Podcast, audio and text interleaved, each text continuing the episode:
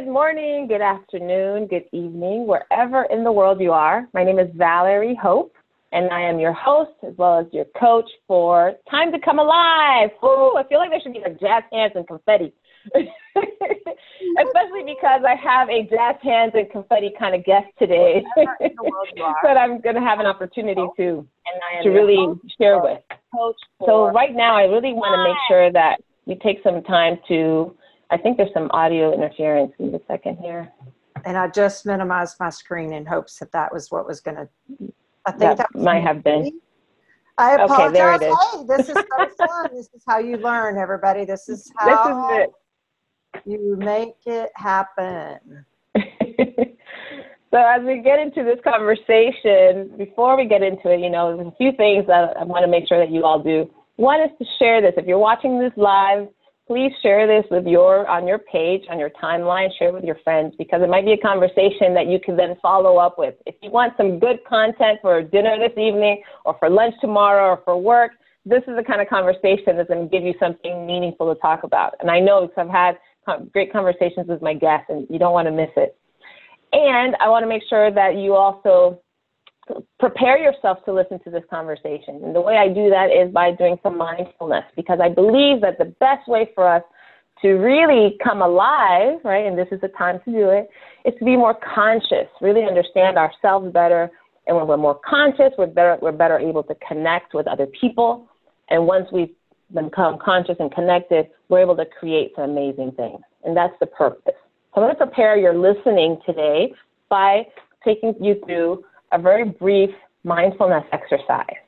And the mindfulness exercise simply requires you to sit or wherever you're standing to be comfortable, make sure that your feet are flat, planted on the ground, and that you really take some deep breaths. The main thing is to just exhale slowly. That will help center and focus you. You don't have to close your eyes, but if you choose to, you may, if you're in a safe place, of course but it also helps maybe to unfocus your gaze just a bit. You want to try to look inward mentally. And for this conversation, I really want you to think about someone in your life, especially someone from the past. It could be a family member, it could be a friend, perhaps a mentor, teacher. Someone from your past who you know loves you or loved you they might be alive, they may not be, but really think of someone who loves you, express love to you. Have that person in mind. Keep that person in mind. And now I also want you to think about someone in your present, someone that is with you in your life today, someone that loves you, someone that expresses that love and care for you. Hold them in your mind.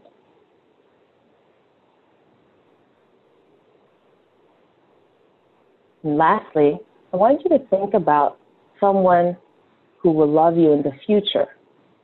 Again, that might be a future spouse, it might be a future child, it might be some other relationship that you have, but some a, a future relationship in which you see is growing into love. Is someone in your future that will be generating love. And as you hold all these three relationships, individuals in your mind, why don't you just take a couple of deep breaths and just relax into the love that they are generating or they have generated or they will generate for you.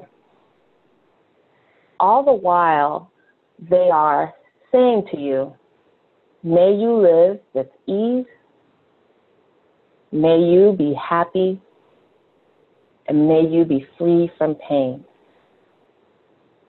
I want you to think to yourself, them saying these words to you.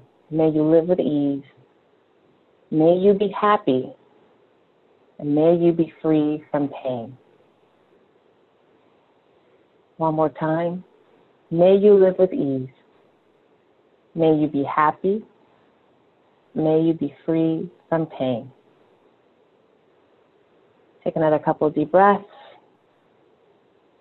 send love back to those voices or back to those individuals that are in your past and your present and your future. And then refocus your gaze or open your eyes and you're back with us. Okay. Awesome. So I want to first of all just very quickly introduce my guest, and, and then I, I, will I will share with you because part of this conversation has already taken place in the past, and we'll explain why in just a moment. But Teresa Snider, I met back in oh gosh, so we said four years ago, I think. Teresa, 2015, 2016. Uh, and what I really loved about her, we were in a, in a uh, workshop together. She was a coach within this workshop, and I was one of the participants. Throughout the workshop, we had an opportunity to select a coach to work with to really implement some of the concepts that we were learning. But more than that, we had the op- option to select who we wanted to work with. So the coaches all presented themselves.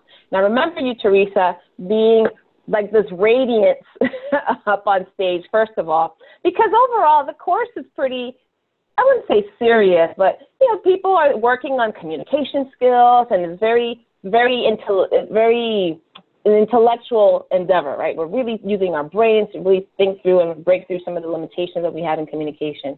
And I really remember how you just showed up as this ray of sunshine, always so happy, big smile on your face, and when you shared that you'd worked in entertainment and that you also um, running your own business, I at the time didn't know that I would be interested in any of those things.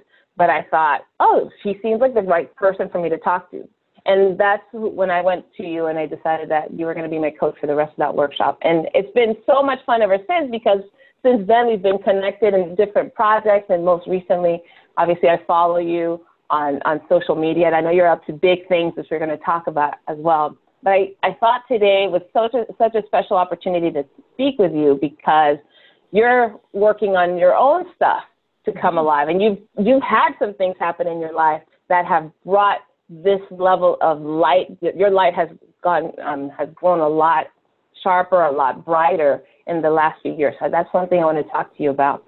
Um, but before we go into that, and I keep saying that, I keep teasing, before we go into that, I want to say, just tease you. I'm to put a pin on that for a second. And I want to just be upfront because some of you may be seeing, like, didn't this happen already? And you would be right because Teresa and I had time scheduled yesterday to do Time to Come Alive. And my audio was shot for whatever reason was not working and I just could not put it out to the world because you couldn't hear me and you couldn't hear the questions. And Teresa, you sounded phenomenal and the questions and the answers you gave were great. And I didn't want that to be a missed opportunity for someone out there who, for whom you might be a contribution. Because that's one of the things that you said over and over throughout our conversation is how important it was for you to contribute to others. And so in my mind, I needed to do a, a do over, and also because I knew there are people who would benefit from hearing this message rather than just letting it go. So thank you so much for your your lovely presence and willingness to do this again. Oh my gosh, thank you. And I think it's so apropos because life is still going to happen. You know, and that's the thing. It's I'm on or involved in quite a few different masterminds and a lot of different trainings. I still coach, I still lead, I do all these things. And that's what we've got to really be present to. And I believe you may be even the one, you may have been the one that said it during the interview yesterday, you know, despite trauma, despite people, you know, that have gone through and lost a spouse, an unexpected death, all those things are still going to show up so when you really dive in and look at the grand scheme of this, that the audio was missing, it, to me, it's still a divine appointment for whatever reason. And we may or may not really ever know. And the thing is, is that I think that you fill up my cup and remind me whenever those days of like, God, am I really making a difference? Is anybody really listening to what I'm, you know, saying or sharing? it is no joke like I would imagine somebody that's like a parent. No, that's a pretty much extreme, but I'm saying like you're somebody that selected me to be your coach that weekend. And mm-hmm. just were like clicked and we were on and you've done such great things. So it makes me so excited and so proud. Thank you so much. I appreciate that. And I am too. I mean, I think some of the things that you're out there doing, you really show especially knowing now your background a little more, I can see how you really just found a way to carve a path for yourself and continue to do so. And that's one of the things that excites me so much. And, and those are the guests that I find I want to connect with. And when we talk about being more conscious, being connected, I find that connecting to people who have not just overcome adversity, because I think all of us could say we qualify for that, every one of us and mm-hmm. alive on this planet. The fact that we were we came through a birth canal that that was this small or maybe smaller. I don't know how big our birth canal was, but I guess it depends. But the fact that we just survived that process, we survived nine months without having any control whatsoever over what was going to happen on the other side, I think is overcoming adversity. But but I think what I really appreciate about you was some of the things that we'll be talking about later, but that you, in spite of all the things that you, the twists and turns that your, that your life has taken, has continued to find a way to keep the spark lit or to light the spark when it, when it blows out. And I think that's what we all need these days. You know, there's so many forces that are trying to blow out that candle, right? Blowing out that or diminishing that spark and and you find a way to light it up again and to take it to the next level. So that's what I think is inspiring, and that's a contribution that that you've been making in in, in my world, and definitely in the world of the people that I see that you connect with. Thank you. Thank you. Thank you. Yes. yes. It's just, it's very, very, very important that we do that. And whenever you know that you have a little bit of say, there's say in the matter, you can actually create things and there's plenty of people that have gone through traumatic experience, bad experience, whatever the case may be. And it's just like you said, overcome adversity and then take it one step further to where we don't get stuck in kind of a victim mentality. Absolutely. So let's, let's dive in a little bit. First of all, I just want to know what what's making you today share and continue to move forward? Like, where does that come from? Where does that drive and desire come from? Oh, that's a great question. I think one specific instance was whenever I was at a workshop that someone was leading, you know, that you and I probably know inside of like the conversation came up and it was like share with your partner a time or share with your partner, you know what I mean? Like paired sharing kind of stuff. And it's like, what is something that you are so just you know embarrassed by or you don't like to talk about or you want to hide and put it in the closet lock all the doors and all that kind of stuff so you know in that particular moment i just remember i was crying and crying and just mm. really emotional and then it came time for the leader to kind of say okay what's going on with some of you who wants mm. to share and i really got present to the fact that I hadn't really I, I, hadn't really let go of the idea that I was a recovered alcoholic. That was still mm-hmm. like I felt broken. I still felt that level mm-hmm. of shame, you know, that people are going to find out that that was something that I had, a, you know, a problem with. And it's like, you know, and they say in, in 12 step recovery that it's not really the alcohol, it's the that's yet a symptom, you know. So just there's just a lot. So anyway, in that particular moment, when that leader had me share and I'm just crying and just couldn't hardly gain composure, she said, Let me ask you this. When you share, the truth sets you free. Mm. the first thing. And then the second thing is, is yes, you may not want to share, but when the truth sets you free, then you know don't be stingy with that experience because you can save someone else's life you can be a mm. you can literally yeah. help somebody that right now today may be feeling isolated alone confronted confused and that's finally how i kind of got over that really big hurdle people may not see that that would have been a hurdle but that was a hurdle like I, Brene. Brown is one of my favorites, and Brene Brown mm-hmm. talks about shame, and we mm-hmm. have got to be able as humans to relinquish that shame that we feel. Mhm. Absolutely. And I'm curious, so to give people some context, right? You at that moment realize how much you were holding on to because of the shame that you felt. You're holding on to this notion that being a recovered alcoholic was something to be embarrassed about, not to speak up and someone encouraged you to just begin to share this story or begin to share your experience. What was the experience? Now that you're more open to sharing about it, what was the experience and how was it impacting your life that it got to the point where you were ashamed? Mm.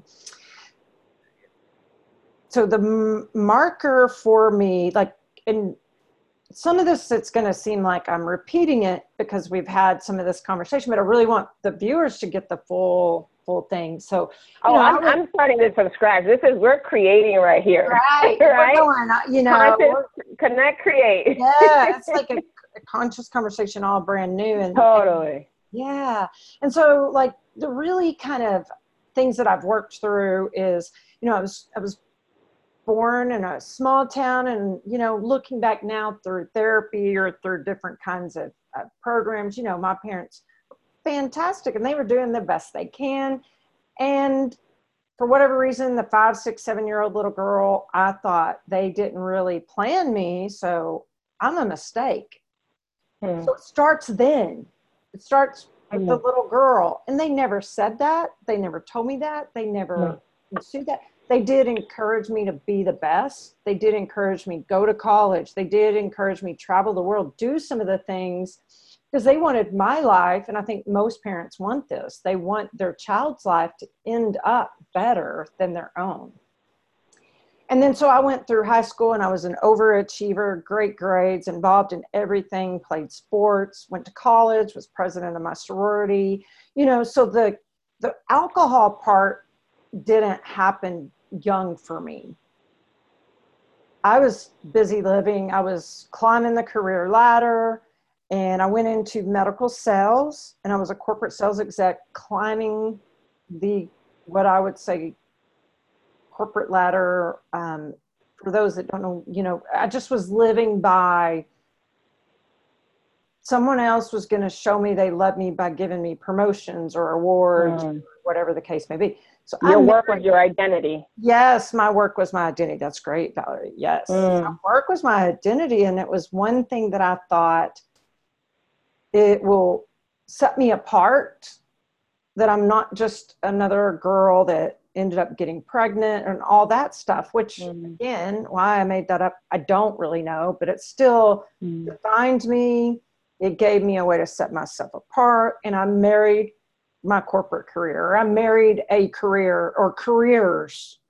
And so, you know, there's an aspect of, um, I'm sure, you know, that I at one point was a, the, talk about hustle.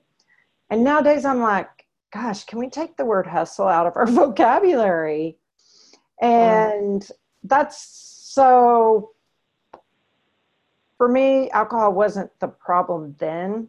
It's when mm. all of those things started quote unquote falling apart. The wheels were coming off. The market crashed. So the mm. financial, as anybody that's an adult at this point and remembers, you know, 2008, 2009, when literally the stock market crashed and things changed. And I lost my corporate job and I thought I was the only one. I really did. I thought, oh my mm. gosh, married my career. I've always worked hard. Um, you know, and now I was part of a large layoff. 70% of the company was laid off, but still I'm over there going, it's just me. Hmm. Very know? personal. Yeah, the pain oh, pain is personal. There, pain is definitely Valerie, that is good. Pain. Say more about that. Pain is personal. Pain is personal. Well, in, the, in your case, what you just described, right, although 70% of the workforce was laid off, everyone had their own experience of pain. For some people, it may have been a relief because, hey, good, I mean, I've been wanting to leave and now I get a severance or whatever. But I think the idea of being of pain being personal is that we take. I, I can't speak for we everybody, but I imagine that many of us take some experience, especially something that was out of our control. I know mm-hmm. that's happened to me and we become the victim of whatever it was that hurt us, harmed us, or inconvenienced us, challenged us, right? When this, and I this is silly, and I don't want to go too far away, but back to that question about what what I meant by it. When we're driving in, in, in on the highway, and there's a huge slowdown. And here in Dallas, Texas, it happens almost every day. Something happens. It's not that, oh my goodness, all of these people around us are suffering. They're all wanting to get to work on time. Oh my goodness. It's like, who's this loser that's holding up traffic? I need to get to. Pain is personal. That's yes. oh, that is hilarious, and so. it's true. Yeah, it's so true, and and yes, we just like it's like right here, where it's like yeah. You know, even in the world of some of the things we've done together, it's like perspective. It's like I see this coffee with cup with the mug, you know, and you mm-hmm. don't. We're just like, or we're the person that's, you know, the coffee in the cup, and we don't really see the full value and greatness of the whole picture. And it's like, I'm in, mm-hmm. what do you see? What do you see? Anyway, the pain is personal. That is so good. Mm-hmm. Pain is personal. I'm to put that on a t shirt. uh, trademark. I think if you to say that. TM. TM. If you say it out loud, then it's legal. It is. I know, it is. We're gonna but continue. Yes, yes, yes. So, yeah, and it, it, wow. So when that happened, you know, a lot of things started to unfold and come and and I was engaged at the time, and his career changed, my career changed, and there were just a lot of things that weren't working, even though we were both mm. amazing people and we had different kind of goals from from that standpoint and so the long short version of it is is that literally was six weeks until the day i was going to have this magnificent beautiful dream wedding and we amicably decided that was going to be all for the glory of the story of the wedding.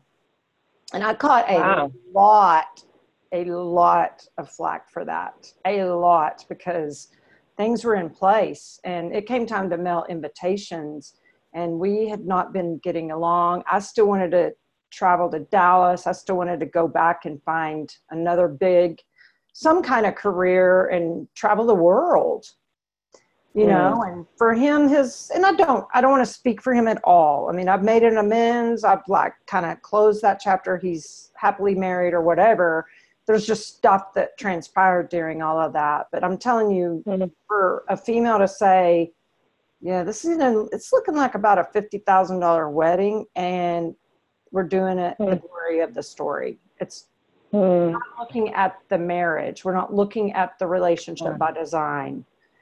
So. so it sounds like Teresa that it's from what you just said, from the moment of birth, and you created this story about not being wanted it almost feels like, and correct me if I'm wrong, that you over time have been trying to prove yourself and prove your worth to other people, being an overachiever, you know, going out and, and, and getting this great career, you know, being in a relationship with this wonderful person, having this, this storybook wedding in the, in the works.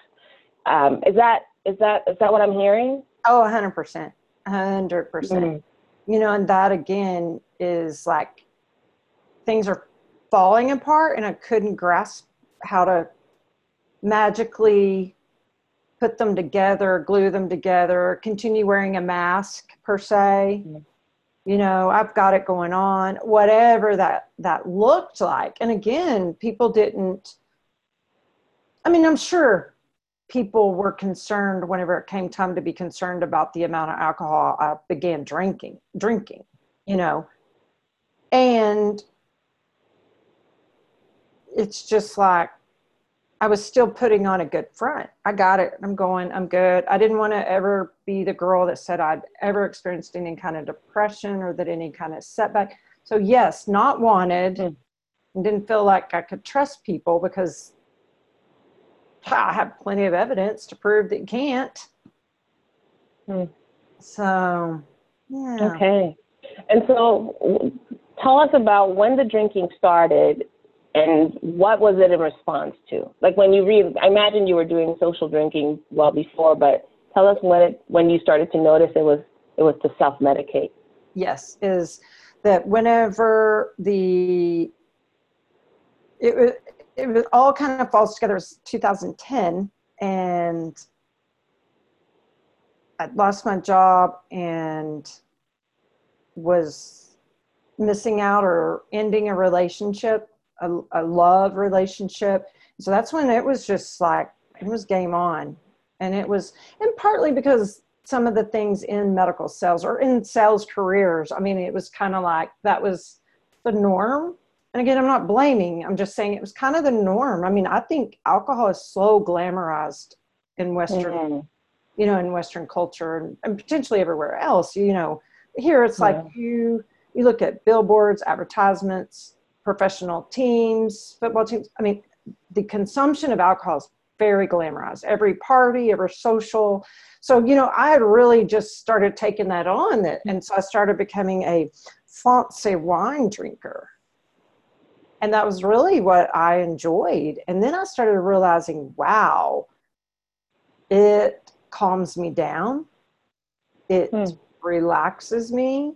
People would even suggest go home. I know you like this, um, whatever job situation or the end of an engagement, and go take a hot bath. Go, you know, people even gifted me wine bottles. I mean, bottles of wine. You know, housewarming mm-hmm. gifts or engagement party gifts and all that. And then, so that was 2010. And then 2011 was the year, and it was because I was turning 40.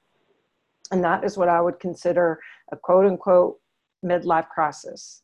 I wasn't mm-hmm. married. I didn't have the 2.2 kids. I no longer had the big job and the big salary. So, all the things that I could at least say that I had on the outside, you know, and, and I tell people that I was trapped in the golden handcuffs because now in mm-hmm. hindsight it really wasn't the career path that i necessarily wanted to be on especially as the dynamics of everything was changing and the pharmaceutical industry is changing i think there's some definite great things about the industry and then there's some things that i experienced with some of the men that i worked for some of the the diversity sometimes of upper echelon and then but then you've got just the creepy people whatever. I mean i don't mm. again i try so hard not to blame people for what happened. So 2011 i was turning 40 that year. And june father's day was the first time i'd ever thought i really wanted and needed to take alcohol to a father's day my parents my home my where all my family was going to be because none of them drink they didn't really, mm. I mean, they just didn't. They did when I was a kid. My dad stopped drinking at one point when he was seven. When I was seven, we got baptized together. You know, we've then become mm. very good Christian, a great, you know, upbringing from that standpoint. And yeah, so that was June. And then July was the kicker. That July was when I was turning 40. And July is I was set to go to Indianapolis to receive an award for my sorority for being outstanding general advisor for young college girls. Hmm. I was going to go to this. I had it imagined in my head, and I think it is, but this Indianapolis beautiful setting with all these like celebrated women, and I was going to win. I'm like, talk about shame and not worthy. So I bought new clothes, of course, put the luggage, checked it all in on the air, you know, at the airport, and just really literally, I couldn't even breathe. And I came home, mm-hmm. and my friends knew then because I had gotten a dog sitter, somebody to watch my house and water my plants in the summer. And I just came home and that that was the true marker. So my friends came to my house in July 12th. I kind of got my bearings straight. Then my 40th birthday, they helped me celebrate. They're amazing. They even had, you know, a celebration. No one's going to, we're not going to have alcohol at this particular birthday party, unlike some of my other birthday parties, you know, in the, in the past. And yeah. Let, let me just get this straight. So so there is this moment where you are going to be honored for all of this achievement that you've been working so hard in your life to produce. And you got to the airport ready to go and you didn't go on the trip. Is that what I heard? That is correct. You you you like left your you left your luggage or you got your luggage back? Like mm-hmm. hope you got your luggage back. And that was a whole trick in and of itself because it went on. Okay. It went to Indiana. Oh my goodness. Yes. So what so what was the thought? I mean, I know this we're we're focusing a little on the past, but I, I I'm just wanting to to give those who are listening some context for the state of mind that drove you to where you to that bottom. So what was it in your mind? You mentioned shame, guilt, I don't deserve this prize or this recognition or to win or whatever. But what was it in your mind that said, I can't even go? Like, I'm going to go do what exactly? Mm-hmm. Is I didn't care what, honestly. I just thought I can't go and it was performance anxiety, maybe. Mm. And that maybe whenever I look back and you know, and I don't talk about it too terribly much. I do in situations like this in the sense that it could be a contribution is that that's how that's what I'd worked for and now is achieving it. And I thought, but my I've lost my job, I've canceled my wedding, and now I'm gonna be awarded that I'm a that I'm a role model for young women, 20, 20, 21, 22 year old women, how in the world can I be a role model? I wouldn't want them to end up in the space that I'm in right now, checking, you know, a big bag full of fancy clothes to go get an award that I didn't feel like I deserved. I'm like, how can I be a role model for those girls? Hmm. Yeah. So that's really and, what it was. Yeah, it was like, I hmm. really, yeah. Hmm. I, I hear some, some sadness in your voice. What is the sadness? Um, because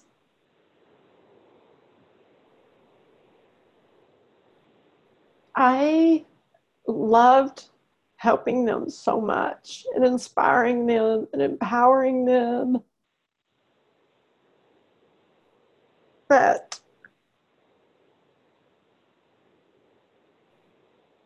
I also thought, was I giving them the wrong advice in the sense of, am I being a, I don't think it went this extreme, but I mean, am I being a feminist Nazi telling them not to get married or whatever, right? Especially, you know, in mm-hmm. that part of the country where I live in Texas and, you know, the Bible Belt, there's certain expectations on women.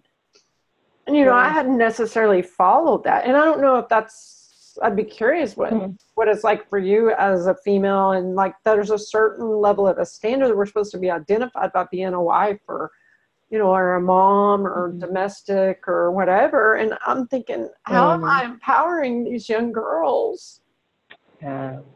So it sounds like what you were feeling at the time is that have I really messed them up? Like the the thoughts that you were having about what life should be were not matched your life didn't match that anymore. And that's what you'd been guiding them to do. And now, like, I don't, I don't even represent this anymore. So how can you like put that? It just didn't align. Um, but I'm curious about. This was in 2011. Uh-huh. 2011. I'm curious about the sadness that is bringing you right now. What What is the sadness that's bringing you this moment? Is that I think it's it's been an interesting day today, and I think mm. maybe because of the um, conversation that we started yesterday, right? You know that some of these things that we kind of went there, and it's like when you allow yourself to go there and really be present mm-hmm. to what it is that maybe I hadn't thought that was I misguiding them and really mm. at the at the at my core my instinctual feeling is absolutely not mm. just like coaching you or coaching other people it's like you know we talked briefly just for a second about in the imposter syndrome and it's kind of like mm. i still want people to be able to make strong decisions for themselves and maybe that they could learn that they can choose powerfully whatever their future looked like. So I haven't been in a place until just now being with you in this conversation that I realized that's why I couldn't get on that plane that day. Um, that's the um, whole reason. I didn't even, like, and you know, of course, the international office is like, you, I mean, I'm really screwed up there. Awards not not. I mean, they were given several awards, you know, but I told them that I'm sick, and I was, you know, not willing or not able, I guess. Yeah.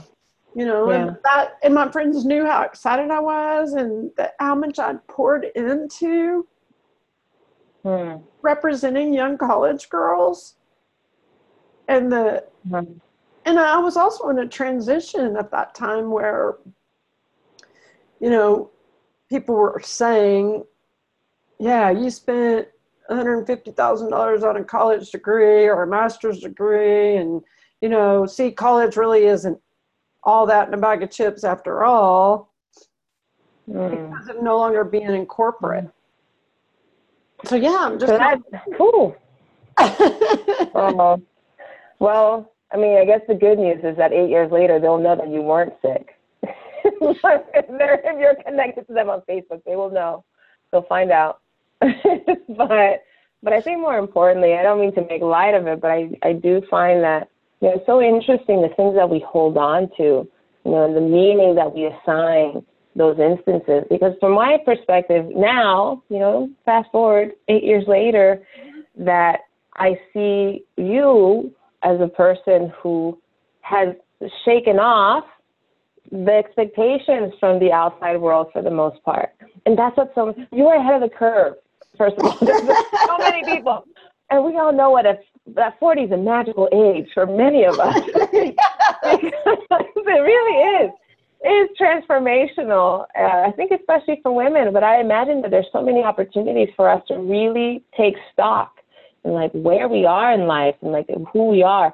I think for me, um, I was married and divorced before I was 30, I think 30 years old when I married, and I divorced like three years later. But uh-huh. secretly, a part of me, and I dealt with all my divorce and my ex-husband. And I have a, a, a wonderful friendship, but secretly for me, it was like, whew, check that box. Mm-hmm. Right? I was like, I got married. I but literally had friends tell me that just said, just get one under your belt. You know, literally and, and figuratively. Wow, and, and I truly believe, I truly believe that they, some of them, thought they could stand by me easier in a divorce than actually stopping a wedding. And but whoa, you know what I mean? But think about it, right? Yeah. That women put so much emphasis on the day or the fairy tale yeah. and well maybe it'll work out after y'all do get married there's yeah. still hope yeah they literally they're and yeah. and i was making i was going against the grain again you know yeah well i mean not to judge people that right there there that is so many we've been indoctrinated in many cases from very young age about what that should look like and not to judge that that's not a significant transition or a significant uh, step and, a demonstration of the faith, love, commitment, family. I mean, all of those things part of it. I think what you're pointing to, Teresa, that's so um, important for us to not miss is that so up to that point, to that crisis that you had, so much of your life was measured by all the external trappings of success. Yes. And when those trappings, which were completely out of your control because you lost the marriage because it takes two to want the marriage. It's not like you could just let me just get this guy and you're just gonna have to be there for whatever. You know that doesn't happen. Well, not I mean, not without some money. Right. not without some money or crown or something. Right. Something. And I'm like. but that was that was out of, out of control. Right. That's take two. It's a partnership. A company hires again a contractual relationship mm-hmm. at which any point they could decide to release. Again, out of your control. They made a decision and and then you have this this experience of yourself where you've been given you know opportunities to influence and to mentor and you thought oh now people are measuring the quality of mentorship by giving me this award that now i have to live up to this standard so it sounds like so much of your life up to that crisis point was about living up to all these external standards that didn't necessarily fulfill and I'm I'm I'm guessing here. So you correct me if I'm wrong, but it doesn't sound like those standards were fulfilling. They were more like you said, the golden handcuffs. They were, they were kind of trapped. Mm-hmm. Yes. That yeah. Yes. Wow. Yes. So, yes. whew, all that to say, and I just want to keep us focused on the on the on the on the the lining, right, on the on the horizon. Mm-hmm. That that crisis point led to what exactly in your life? What happened mm-hmm. at from that moment? Like, I know there was. Well, I think there was a more more dramatic, uh, a more dramatic crisis that occurred. Can you take us to that moment and then mm-hmm. tell us kind of what what was the impact of that? Mm-hmm. And I didn't expect to be tearful at this particular part, but again, it's like whenever you go back and you revisit and you really allow your emotions to come out fully and you don't have to stuff anything down. So, yes, same mm-hmm. thing. It was, you know, that July. So, I didn't get on the plane July 12th, my birthday, it was turning 40 that year. And then I still was like thinking, like, oh, I'm just a mess and life is just not going where I want and blah, blah, blah, blah, blah. And so September 16th on a Friday is the, I think it's September 16th of 2011 on a Friday. That day I woke up to the sounds of ambulance, the sounds of the ambulance sirens. And I woke up not even really knowing what was going on and then remembering that day was a day that I thought I I literally just want to drink myself to the point of death. Took sleeping pills. Wow. Yeah, sleeping pills and drink as much alcohol as my body could could I guess tolerate. Shockingly, I can't imagine why I didn't get sick and all that, or whatever the case may be.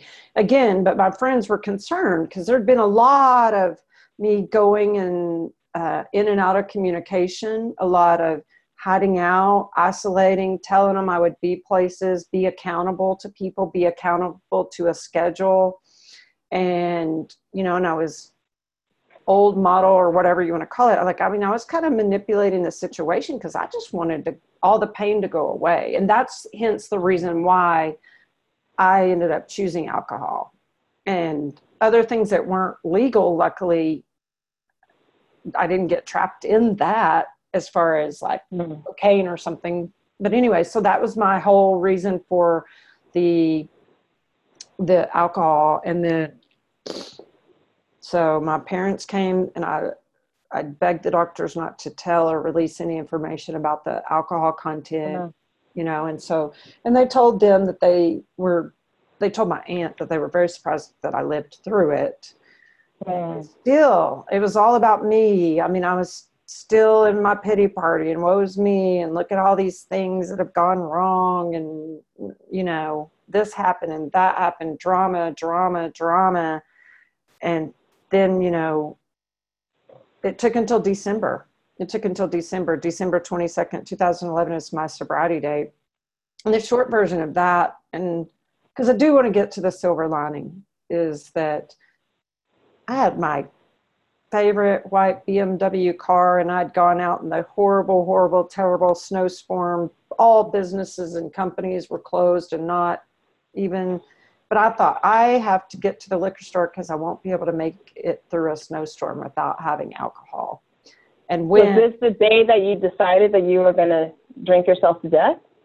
No, this was this another oh. time. That oh, was, this was before this that. Okay. I know that's like. Okay. Yeah, because you would okay. think, wouldn't that be enough of a of a wake up call in September? Wouldn't going by ambulance wow. to the hospital be enough of a wake up call? and mm-hmm. still I get puzzled by how was it not because mm. logically and intelligently it didn't make sense but emotionally and the depths of how what alcohol does to a person or any kind of numbing out whether it's shopping or another relationship or how people eat chocolate i mean there's a lot of different coping mechanisms potato chips yeah potato chips all you know the whole back whatever right just happens yeah. that alcohol really is can provide severe consequences more so than the potato chips. Yep, I can get some cellulite on my arms and all that. Which I'm but yeah, that day okay. I ended up I rear-ended a, a family, and thank God everybody was mm. okay. Thank goodness nothing traumatic happened. That was the wake-up call because it was no longer about me and my pity party. It was about that I was affecting others. It was that I could have injured, I could have harmed, and I was doing that to my friends and family, but I didn't realize it because I was just thinking, oh, y'all stop worrying about me. I'm okay, you know, Miss Positive, independent. And yeah, they were struggling too because they were having to keep up with and how am I doing, checking in, me being accountable, not being accountable. But that day in December was the day I realized the consequences were greater than than me. And then what have you done? Go ahead. Go ahead. No, go ahead. So, so since that that that wake up call, what shifted exactly? What what did it wake you up to do? Mm, it wake it woke me up to. It was that defining decision that it was like I don't want it anymore and for me i consider it a spiritual experience in its own way. It wasn't like lights and music and halos and all that kind of stuff but it was definitely a spiritual experience where yeah. god saved me from my own stuff. And it was a shift. It was a shift. It was like i'm done. I can't do this. It's disgusting. I mean i really i mean it was like a family was in my like right there in my presence. It was like mm. no longer that I could harm myself. It was I was harming others. Mm. Got that. So then and, I made that decision and it, I got myself into a 12 step program. I got a sponsor, started going to Landmark and other transformational, getting in church or around certain faith based people that I could trust. I started opening up and getting some things complete with my parents who just didn't understand, hmm. you know, and again, course after course. And, and that was just like, wow. So it was just okay. really life changing, life changing moment. Life changing. So it's almost like the lights the lights came on, right? That you literally just flipped the switch and all of a sudden you could see, oh, this is what I'm, this is what, what it's cost me mm-hmm. to live this way or to have these expectations or to follow this path. And it sounds like you really found all these tools, resources to to help you come out of that get out tunnel, right? To kind of get out of the coming out of the dark, right? Now, um, I, I want to shift gears a little bit, but you know, you talk so much about how you have you've invested so much of your life and your time in, in, in presenting this great facade, right? This, this, facade to, to people in your life growing up. Mm-hmm. You told me that you recently went to your 30th high school reunion. So I'm curious about it because that I think that's where the rubber meets the road, right? when you like have that opportunity to come back full circle to where it started, where we all tend to have this very this uh, mask on. I know for high for me, high school definitely was a place where I definitely wore masks. I just didn't I didn't like to engage yes. or want to engage. But what was it like going to your reunion, and what was that? What did that do for you, or for the, those that you interacted with? Yeah, it's um, it was just a couple of weeks ago. And so, right now, currently, as an entrepreneur, and again, taking on all of these different kinds of you know books and how i've been writing and taking on um, interviewing and having conscious conversations with people and being a media host and finding some passions so going to my reunion it was surreal surreal in a way mm.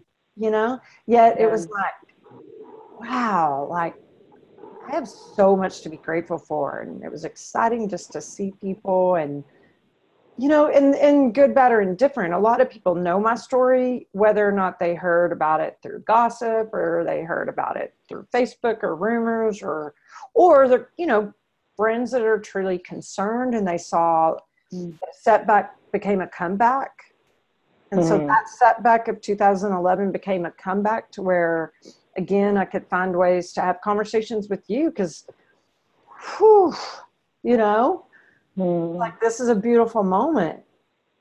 And yeah. I never would have thought, yeah, go ahead. Go ahead, go ahead. No, no, I want to finish, finish that thought. I never would have thought. Yeah, and just never would have thought that I would have been here with you as somebody that I met in the center at a at a workshop, and that here we are paving the way for people, carving a path mm. For others through a conversation. Absolutely. I I am curious though about you. You know, you mentioned some of the things that were that kept that mask in place, and the experience that you had when you you noticed that even talking about it brought shame. What? Where's the shame now? Well, not to say that it's some place that you put it somewhere, but right. what? How have you? Have you? How have? How are you handling, or how are you working with or through this shame? Mm-hmm. That's a great question. Is that I I heavily surround myself with good, healthy people. I, I mm-hmm. stay involved in a 12 step program. You know, I follow and read a lot of things by Brene Brown. I do mastermind mm. groups with other like minded individuals. The things that I choose, where I choose to spend my time, is it's an elevated level of confidence, not not confidence, an elevated level of consciousness. And it's not that it's better than, you know what I mean? Mm-hmm. Like it's just different. It's a spiritual yeah. walk. It's a faith. It's a trust. Mm-hmm. It's a, I believe in hope and I believe, I truly believe that God gives us tools mm. and we can really manifest and do some things. So, you know, just the shame comes up. It does. Mm. It obviously came up today and it kind of came up unexpectedly. Yet there's mm. just that one other little eye opener, right? Another discovery about it, mm. another yeah. another conversation to be in with others because I I did I I um, have done some work around being complete as we know some of the terminology of getting things complete or making amends. Some people are familiar with amends and and work like that. It's like that I just a couple of few weeks ago made a phone call to the international office of that sorority to be reinstated to be able to help them again and that i was nervous mm. on the phone and she's like okay mm. we'll we'll have to meet council meets and all that kind of stuff and i get it you know but for me to make that call i mean there's some completion but not some completion to actually want to be reinstated to really mm. want to find a way to again, I have a story, whether or not it's not my that's not my motive to share my story so much, but to be a contribution is my motive. I do. I love that you're saying this because I think the misconception, especially when we're in the pain or in the shame, that we don't see how that can be catapulting for us to get into the, to contribute something of meaning. I, I remember when I talked about my divorce, and, and what's funny, I had I had this moment, and I I knew that that the writing was on the wall that this just the marriage just not not working, and but I'd worked so hard to make it work. And I'm like, I put some elbow grease in this thing. I'm gonna make it work, no matter what. Yes. And he was like, No, it's not gonna work. I'm done. And I'm like, But wait, just one more thing. Let's work through this anyhow, I remember I, I hadn't told anybody that he'd moved out of the house. I mean, there's it was like all kinds of stuff. And I remember I'd always, you know, I was raised by very strong human beings. You know, my both my parents and I have three brothers, and you know, crying and sadness. I defined as a weakness when I was young. It was like, no, just, just you know, get over it, make it work. And I remember specifically the day that I went to I went to church this one day and I actually sat in the parking lot for a while because I was just like, oh, I don't know, they're gonna ask me like, oh, where's your husband? And I just didn't want to have to talk about it because I was just feeling particularly sensitive that day. And it so happened, and actually, I, I'm thinking the story specifically because I saw uh, one of the people that I told and I went into church and you know everybody's greeting and whatever, and I remember uh, Rick Potter and Rick, shout out to you. I know you're listening. That um, he came up to me and he's like, "Hey, how are you?" and "Hey, where's your husband? We haven't seen him in a while." And I just remember, and it's been weeks at this point that I knew that the writing was on the wall, and I just said, um, "He moved out. We're getting a divorce." And it was just like, I know, right? Rolled, it just rolled off my back. And what I was most afraid of was that I was going to feel bad and guilted or like, really? Oh my gosh, you? And there was some pity or something. I just felt that it was just, it was going to show some level of weakness. But I remember him and his wife Gwen were just like, okay, how are you?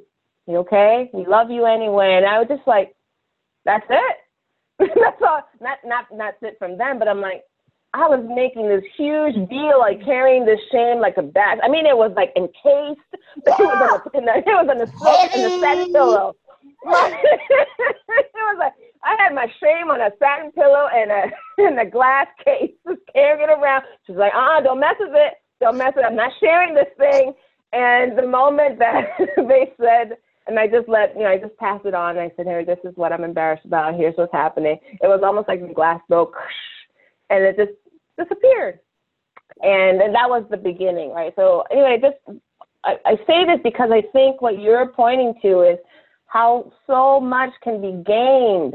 And I, I thank my lucky stars for that marriage and for the divorce. Mm-hmm. And it was a as painful as heck to go through it for sure. But I'm so grateful for it because what it did is literally broke that that case was not just a shame. That case was my heart. That case was my soul. That case was my joy all of it was stuck in this little box that I had to really protect. And, and it just really broke me open and emotionally infused my life with so much joy and introspection. And it, it did so much for me. So I, I'm so grateful that your pain and your shame has turned to triumph and that you're continuously finding a way to make, to, to give it life to give that and contribute that to other people, that freedom that, that you're gaining in the process. And by sharing your story, because I know even in our conversation about what we were going to talk about, this was something that you hadn't really put out there that often. Yes. So I'm so honored that you chose today and yesterday and me and time to come alive to to to make that known.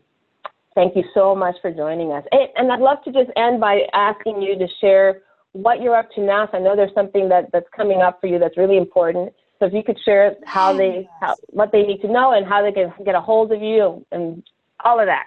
Okay, cool, cool, cool. And thank you. And I acknowledge you. You're fantastic. How you have a conversation that you just really are safe and encouraging. And you do, you help.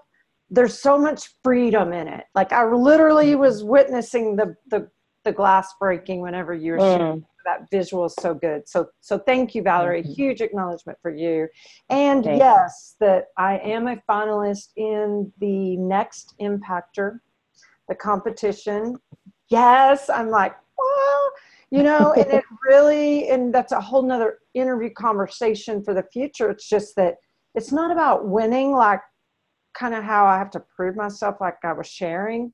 It mm. is now that it's about disabled humans that really have they're coming alive they are alive and it's like i have connected with people that you know i never would have expected the mm. what is the name of the organization so it is the next impactor the next impactor and the the organization is disabled but not really that's it okay yeah, disabled, but not really. So my final challenge is to raise money, raise awareness, and the finale, live finale, is in Chicago. The deadline for donations is one week from Friday, August 23rd. So any donation that anybody wants to make, helpteresawin.com. Helpteresawin.com. All the funds are going to disabled, but not really.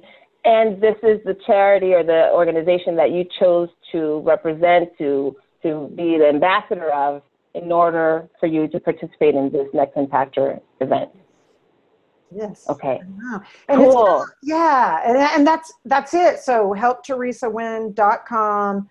It is about the people that are really not being trapped by their circumstances. Because hmm. you really, I mean, you start talking about like people comebacks. It's amazing. So, so Valerie, yeah. You. Oh, thank you so much, Teresa. I'm so excited to have had this opportunity. And of course, I'll make sure to put your contact information. So if anybody's interested in reaching out to Teresa, asking questions about any of her story, but then also what she's up to now and how you can get involved or contribute, uh, be sure to, I'll be sure to share that with everyone. Next week, guys, on Time to Come Alive, I'm really happy to have a guest from New Zealand, a good friend Tina Wakefield, and a fellow coach She's been working in technology for many years and really wants to share her journey in being a woman in technology and some of the things that she's learned and how she's mentoring other women in the process. So really interested to hear. We're going to do things slightly different to honor her time zone. We're going to actually be having the conversation at 3 p.m. Central Time, 4 p.m. Eastern, so that way she can participate. It's early her morning the next day. I just want to be sure to let you all know, and I'll be I'll be sending this out so you'll know when to tune in with us. Uh, Teresa, again, thank you so much for being a part of the show. Loved having you. Love what you share. And the do-over, man, it couldn't have been better. This is oh, talk about a comeback. A comeback. Talk about a comeback. Amen to that. All right, everyone. Have a wonderful week. Thank you. Bye. Bye.